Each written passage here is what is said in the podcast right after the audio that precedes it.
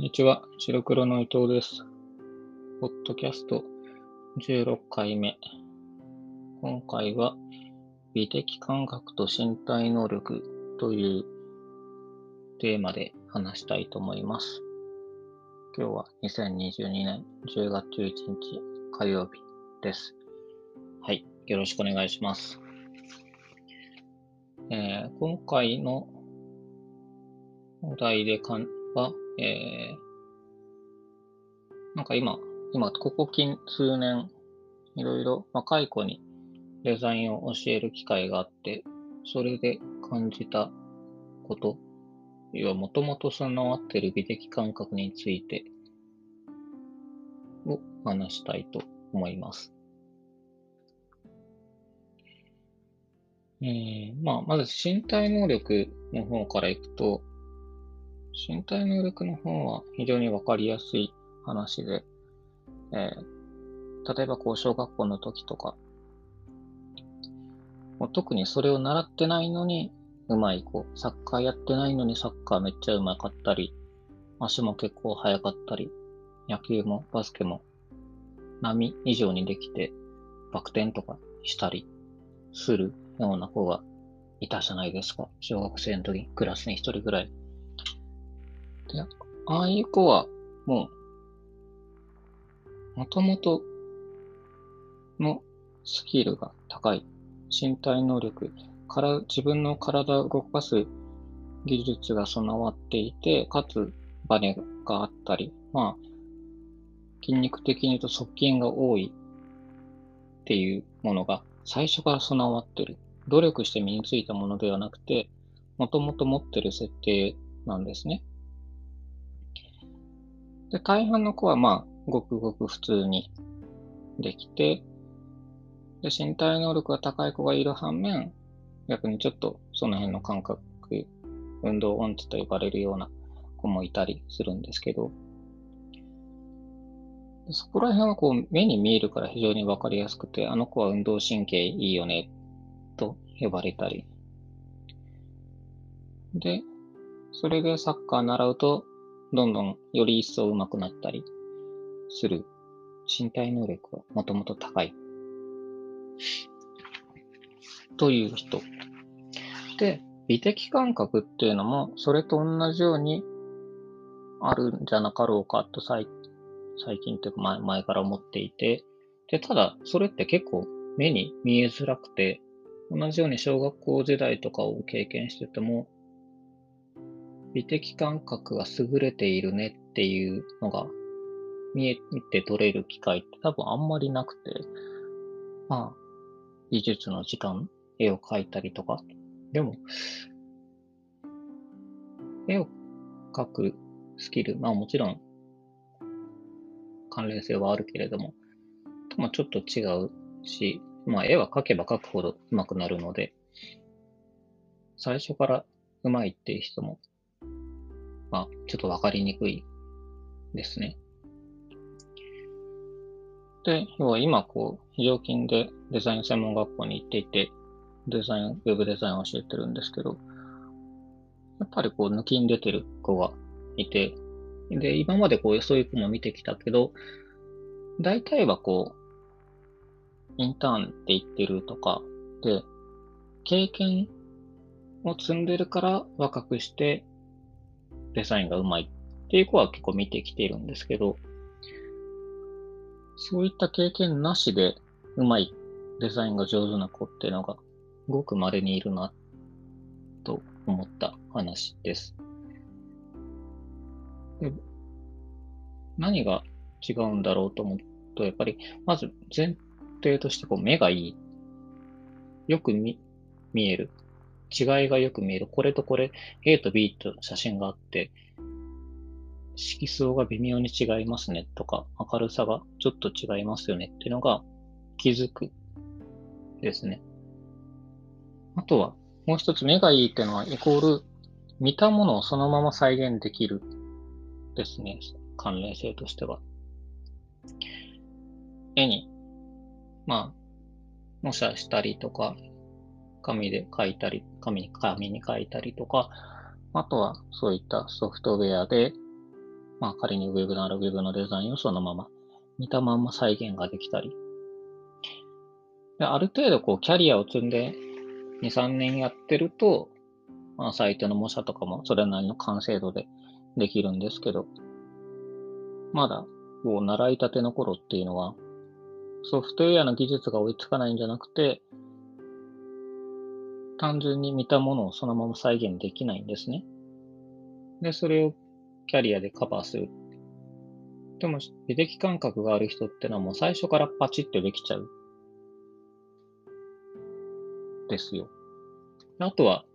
あの、空間能力というか、余白とかサイズのバランス感、いわゆる黄金比とか白銀比とか、ああいったものが、こう、数値として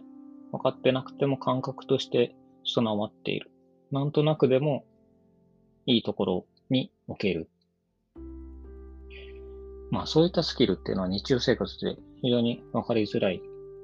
ので、がそういうセンスを持ち合わせていると、こう、最初からいいデザインができるし、成長率もいいんですね、そうすると。で、どんどんどんどん成長すると、まあ、例えばそれが、え、デザイン会社の職場とかだったら、どんどんどんどん案件がその子に集中するし、よりレベルが高くなっていく。っていうことで非常に好循環になると。だから本当にまあ、もともと美的感覚が備わっている子がデザイナーを志したら非常にいい循環で成長していく。ですけど、で、なんかあの、そう、今回なんでこの話をしているかっていうと、個人的にはそれをセンスがあるって言いたくないなと思っていて、それは単に初期能力が高いだけでセンスがあるわけではないと個人的に思っています。思っていますというか、いや、それだとなんかほら、ね、いや、もう先天的に良し悪しが決まる決定されるだと、なんかね、悲しいじゃないですか。センスがない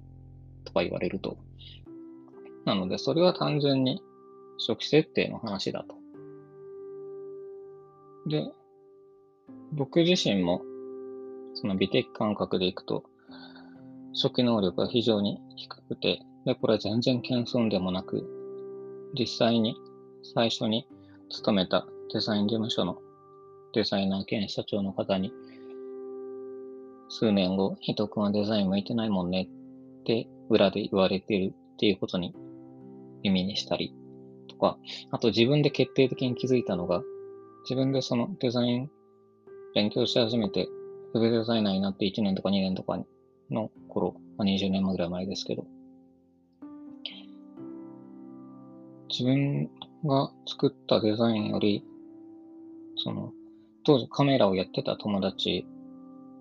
が作った個人サイトの方がかっこよかったんですね。で、それはなんか結構カルチャーショックというか、まあもちろん個人サイトと商用のウェブサイトだといろいろ自由度も違うけど、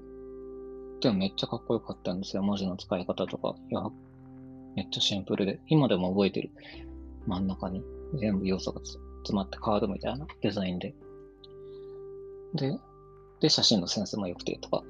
まあとにかくかっこよかったんですね、個人サイト。でも自分はデザイン勉強してるのにまだこれが作れないというのを当時経験して、まあ、今思えばだから初期設定が違うから、それはしょうがないよね。ちょっとしょ、おと、えー、劣る子が1、2年努力したところで、もともと高い設定を持ってる子にはまだ届かないっていうだけの話。で、そういう、ただそのせ、もともと備わってるものイコール最終的な結果ではないので、まあ、これは単に憶測ですけど、小さい頃、運動音痴だったっていう子が、後々何かしらのプロ選手、プロサッカー選手、プロ野球選手になってる人って多分いると思うんですよね。それは単純に自分の体の動かし方がわからなかったものができるようになって、で、後から成長していくっていうのもあるし、デザイナーさんもそうですよね。なんか自伝とか読むと、もともと、まあもともとできた子が、できた子、って言うとも失礼だ。できた人が、どんどんどんどん生き方上がりに成長していくってパターンもあるけれども、全然センスはなかったっていうエピソードで始まるデザイナーさんもたくさん見てきたし、だから、そういう、もともとの、も、もともと備わった能力をセンスと呼びたくないと思っていて、なんかそれをセンスっていう人が、言う風潮があるじゃないですか。運動神経がいい子とか、まあ、その、もともと何でもうまくデザインができるとか、あの子は最初からセンスがあるねとか。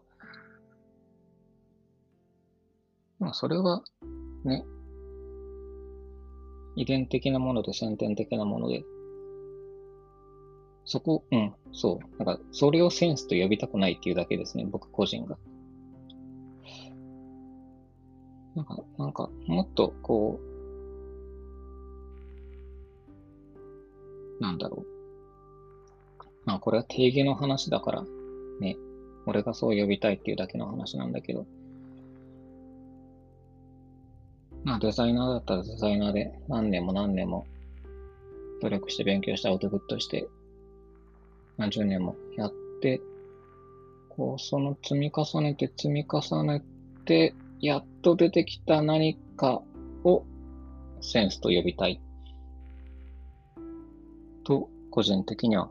思うんですけど、どうですか？なんか。まあでもこのコロナ禍、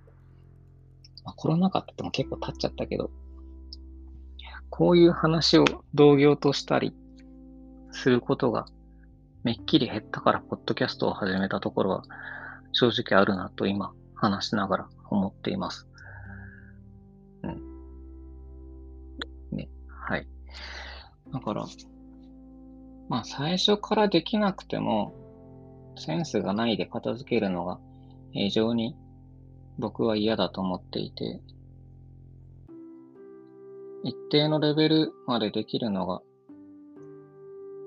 1年なのか5年なのか10年なのか、最初からできるのかは人それぞれだし、まあもちろんね、仕事で仕事でそれのアウトプットの差が関わってくるなら、ね、なんと、まあ、向いてる向いてないはもちろんありますけど、最初の状態でそれを決めるのはちょっともったいない。やっぱり、その1年なのか3年なのか5年なのか、どこで飛躍的に伸びるかは人によって変わってくるので、僕なんかは、まあ、最初、僕は最初3年だけデザイナーとして勤めて、その後は知人と起業してっていうところで、でも僕がデザインとしてきちんとできるようになったらその後ですもんね。だから、どこでぐっと伸びるかとかは人次第だから、最初できないからといって何かを諦めたりしなくていいんじゃないかという話でした。うん。まあ運動もそうだしね。まあでも、今の例でいくと、それが趣味的なものなのか仕事でで関わってくるのかでくと、まああんまり長い目で見てできないことも当然あるし、無責任に誰だってね一流デザイナーになれるとは思わないですけど、思わないけど、最初の状態で諦める、向いてないって判断する必要は全然ないと思います。これ誰向けなんだろう？誰向けポッドキャストなのか？今回に限らず、このポッドキャスト誰に向けて発信してるのかっていう説明を多分0回から1回目から含めて話してなくて、ま、そこは、あんまり定義していなくて、同業の人に向けてだったり、今回みたいにちょっと若い人向けだったり、もしくは、まあ、ウェブだったら、ウェブの発注者、ウェブの制作を依頼しようとしてる人に対して話してたり、運営し、ウェブを運営してる人に対して話してる話もあるし、うん。まあ、特に誰向けっていうわけではないんですけど、うん。まあまあ、そんな感じで。まあ、できる限り自分が考えていることとか感じていることをめちゃくちゃ講義のデザインという枠で話せればなと思います。あと今考えている、考えているとかメモ書きでいくと、ウェブデザイナーの生存戦略とか、ブラウザのこちら側とか、フォント周りの話とか、あとはブランディングの話とか。ブランディングの話も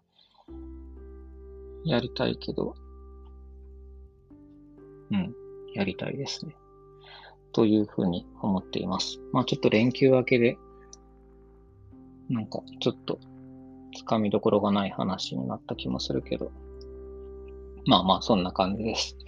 はい。じゃあ終わろうと思います。ありがとうございました。さようなら。